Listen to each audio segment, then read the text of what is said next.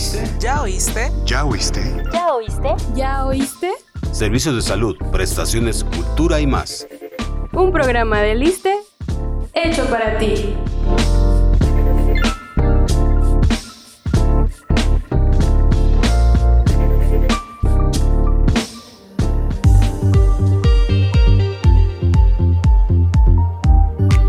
Hola, esto es Ya Oíste.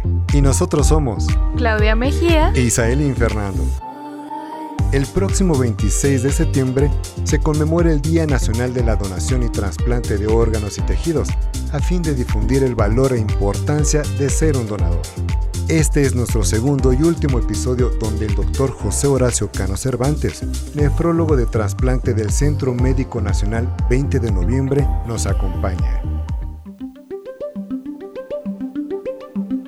Doctor, gracias por venir. Muchas gracias por la invitación. En el programa anterior hablamos sobre trasplante de córneas. En esta ocasión será trasplante de riñón, ya que son dos de los órganos más importantes en el país. ¿Cuál es el trabajo de los riñones en el cuerpo? Bueno, los, riñones son el sistema de depuración de toxinas de nuestro organismo. Se encargan de, entre de otras cosas, eliminar todas las toxinas que nosotros ingerimos a través de los alimentos y algunos de los medicamentos que podemos llegar a consumir y, y acaban siendo eliminados a través de la orina. La incapacidad de eliminar estas toxinas eh, se denomina enfermedad renal crónica. ¿A qué personas les pueden realizar un trasplante de riñón? Generalmente todos los pacientes que son candidatos a trasplante de riñón son aquellos pacientes con enfermedad renal crónica que se encuentran en una etapa avanzada, es decir, una etapa 5 de la enfermedad. La enfermedad renal crónica en su etapa terminal eh, tiene la, la, incapacidad de poder eliminar algunas de las toxinas que normalmente nosotros eliminamos a través de la orina. Y es entonces cuando un paciente antes de entrar a cualquier terapia de reemplazo, entiéndase por esta, hemodiálisis o diálisis peritoneal, puede ser incluso candidato a un trasplante de riñón justo antes de entrar a cualquiera de estas etapas. Sabemos que hay personas que tienen malos hábitos y sobre todo los alimenticios. ¿Esto puede dañar a los riñones? Bueno, tenemos el, problema de las enfermedades crónico-degenerativas, que son las causales de, de, mayor padecimientos renales. Entre ellas está la diabetes mellitus, como saben, un padecimiento crónico que deteriora no solo los riñones, sino gran parte de, las, de los tejidos y órganos de nuestro, de nuestro cuerpo, y también la hipertensión arterial. Generalmente en México y en el resto del mundo las, las causas número uno de enfermedad renal crónica están, son achacables a estos dos padecimientos. Sin embargo, también es importante reconocer que hay otros padecimientos que pueden llevar también a cabo a enfermedades renales crónicas terminales, como pueden ser la litiasis, las piedras en los riñones, la elevación del ácido úrico también de forma congénita o de forma hereditaria, también algunas enfermedades que afectan específicamente al riñón, que nosotros las llamamos glomerulonefritis, entre otras, ¿no? Pero digamos que las causas principales en el 80-90% de la población que tienen enfermedad renal crónica terminal son diabetes mellitus e hipertensión arterial. ¿Quién puede hacer una donación de riñón?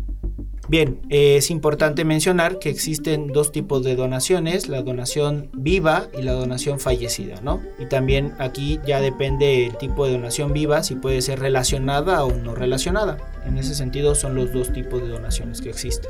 ¿Cómo se sabe si un riñón a trasplantar es compatible con el receptor? Bueno, aquí es importante mencionar eh, qué tipo de protocolo queremos llevar dependiendo también el tipo de donación de órganos. Nosotros si tenemos algún familiar, algún amigo, algún conocido que quiera ser nuestro donador, pues esto se llama o se realiza un protocolo de donación viva relacionada o no relacionada. Esto es una serie de estudios que se tienen que hacer en cualquier centro hospitalario, cualquier hospital que al que ustedes sean derechohabientes o tengan la oportunidad de acceder, se tiene que llevar a cabo una evaluación multidisciplinaria. Una evaluación multidisciplinaria implica valoraciones por el servicio de psiquiatría, infectología, cardiología, urología, desde luego nefrología, no solo para el receptor, sino también para el donador de órganos. En ese sentido, lo que se pretende es evaluar el estado de salud tanto del receptor como del donador de tal forma que se pueda llevar a cabo un trasplante, digamos, de manera electiva, en donde nosotros tengamos la capacidad de que todo el proceso de, procuración del órgano, de tanto del donador como del receptor, sea adecuado y que no tengamos ninguna complicación para el donante, en este caso de ser vivo, y para el receptor entre en las mejores condiciones para poder recibir un órgano.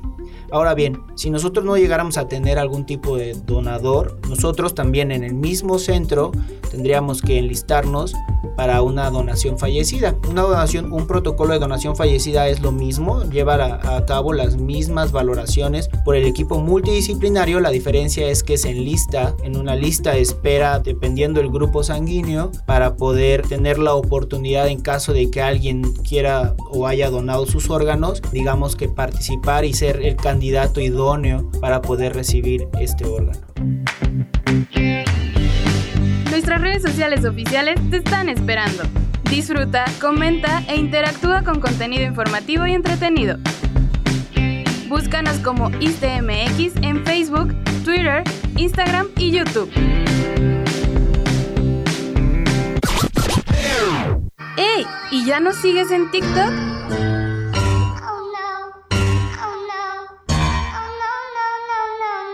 Hazlo y únete a la familia ISTE.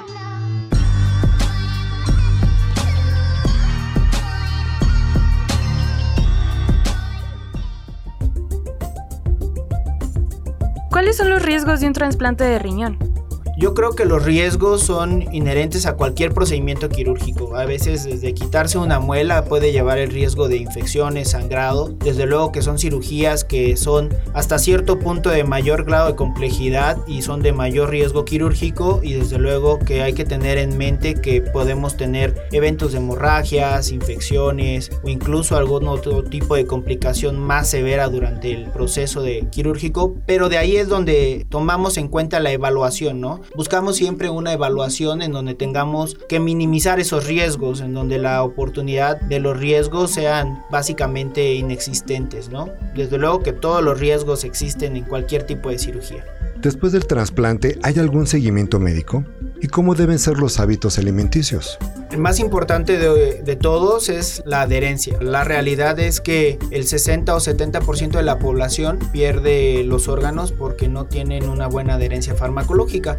La accesibilidad de los medicamentos son medicamentos costosos que son indispensables para lograr la supervivencia adecuada del, del órgano. Son medicamentos que suelen darse y que estos bajan las defensas y que nos hacen más susceptibles a contraer infecciones, pero que también sin ellos y sin el consumo de estos sería prácticamente condenar el órgano, ¿no? Y tener una pérdida o un rechazo en este caso de manera casi inmediata. Entonces, aquí sería el primer punto, la adherencia. Mucha gente también piensa que teniendo un órgano trasplantado la vida vuelve a ser normal, si bien es cierto, mejora mucho la calidad de vida y también la cuestión nutricional. Debe de seguir cuidándose en algunas cuestiones higiénico-dietéticas, ¿no? No puede volver a consumir algunos alimentos que pueden volver a llevar a cabo o presentar la enfermedad renal sobre el órgano trasplantado, el consumo de sal sobre todo también es un punto importante tratar, estarse hidratando constantemente, tomar suficiente agua para que el órgano asegure un correcto y adecuado funcionamiento, entonces esa es otra cosa importante, no automedicarse también es un punto muy importante en ese sentido, gran parte de los medicamentos que nosotros consumimos tienen un, una forma de eliminación a través del riñón, entonces a veces discriminamos un poco en el uso de analgésicos, suelen ser muy tóxicos a los riñones y tenemos un órgano que si bien es cierto, podremos decir que es hasta cierto punto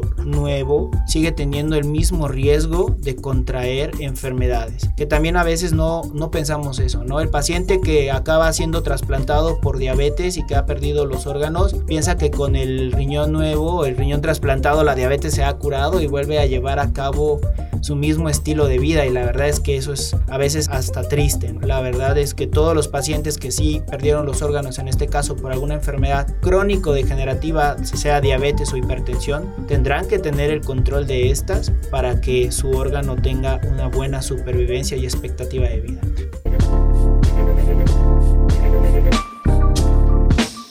No te pierdas este y más programas en Spotify, iTunes, Google Podcast y Anchor.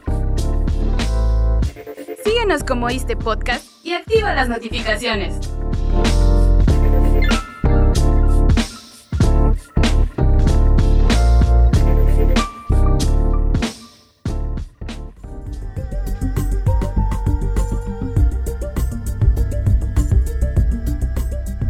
Si ya se realizó el trasplante, ¿este es de por vida? No, depende mucho de la compatibilidad de esta parte que me preguntaste hace un momento, de la compatibilidad genética, ¿no? Entre más compatible sea, la supervivencia del órgano va a ser mayor y esto puede verse en, trasplantes de donación viva de, hermanos, en donde pueden llegar a compartir el 100% de, de información genética, en donde la supervivencia de ese órgano oscila entre 20 o más años. Sin embargo, entre donaciones vivas relacionadas o donaciones fallecidas, en donde la compatibilidad genética puede ser baja, digamos que la supervivencia de los órganos oscila entre los 8 o 12 años. ¿Dónde puedo registrarme si es mi voluntad ser un donante? Bueno, aquí es importante mencionar eh, qué tipo de protocolo queremos llevar, dependiendo también del tipo de donación de órganos. Nosotros si tenemos algún familiar, algún amigo, algún conocido que quiera ser nuestro donador, pues esto se llama o se realiza un protocolo de donación viva relacionada o no relacionada. Esto es una serie de estudios que se tienen que hacer en cualquier centro hospitalario, cualquier hospital que al que ustedes sean derechohabientes o tengan la oportunidad de acceder, se tiene que llevar a cabo una evaluación multidisciplinaria. Una evaluación multidisciplinaria implica valoraciones por el servicio de psiquiatría, infectología, cardiología, urología, desde luego nefrología, no solo para el receptor, sino también para el donador de órganos. En ese sentido, lo que se pretende es evaluar el estado de salud tanto del receptor como del donador de tal forma que se pueda llevar a cabo un trasplante, digamos, de manera electiva, en donde nosotros tengamos la capacidad de que todo el proceso de, procuración del órgano, de tanto del donador como del receptor, sea adecuado y que no tengamos ninguna complicación para el donante, en este caso de ser vivo, y para el receptor entre en las mejores condiciones para poder recibir un órgano. Ahora bien, si nosotros no llegáramos a tener algún tipo de donador, nosotros también en el mismo centro tendríamos que enlistarnos para una donación fallecida. Una donación, un protocolo de donación fallecida es lo mismo, llevar a, cabo las mismas valoraciones por el equipo multidisciplinario. La diferencia es que se enlista en una lista de espera dependiendo del grupo sanguíneo para poder tener la oportunidad en caso de que alguien quiera o haya donado sus órganos, digamos que participar y ser el candidato idóneo para poder recibir este órgano. A mí me gustaría tocar nueve puntos fundamentales de o reglas de oro para el cuidado de los riñones. Una de ellas es, la primera es evitar automedicarse, mantener siempre un peso saludable, tener control de la glucosa en este caso, come de forma balanceada, evita bebidas carbonatadas, evita azúcares refinados, evita el consumo excesivo de sal, no fumes o tratar de evitarlo, mantener una adecuada presión arterial, evitar ser, eh, estar en sedentarismo en una sola posición, tratar de movilizarnos constantemente. Una de las más importantes también es el, consumo de agua, ¿no? Hay que tomar por lo menos 2 litros y medio de agua al día y seguir trabajando con nuestros riñones, ¿no? Doctor Horacio, gracias por acompañarnos. Gracias por la invitación. Esta fue una producción de la Unidad de Comunicación Social del ISTE. Se despiden Antonio Tapia en la producción, Claudia Mejía y Celine Fernando. Y recuerda, dona órganos, dona vida. Hasta la próxima. Adiós.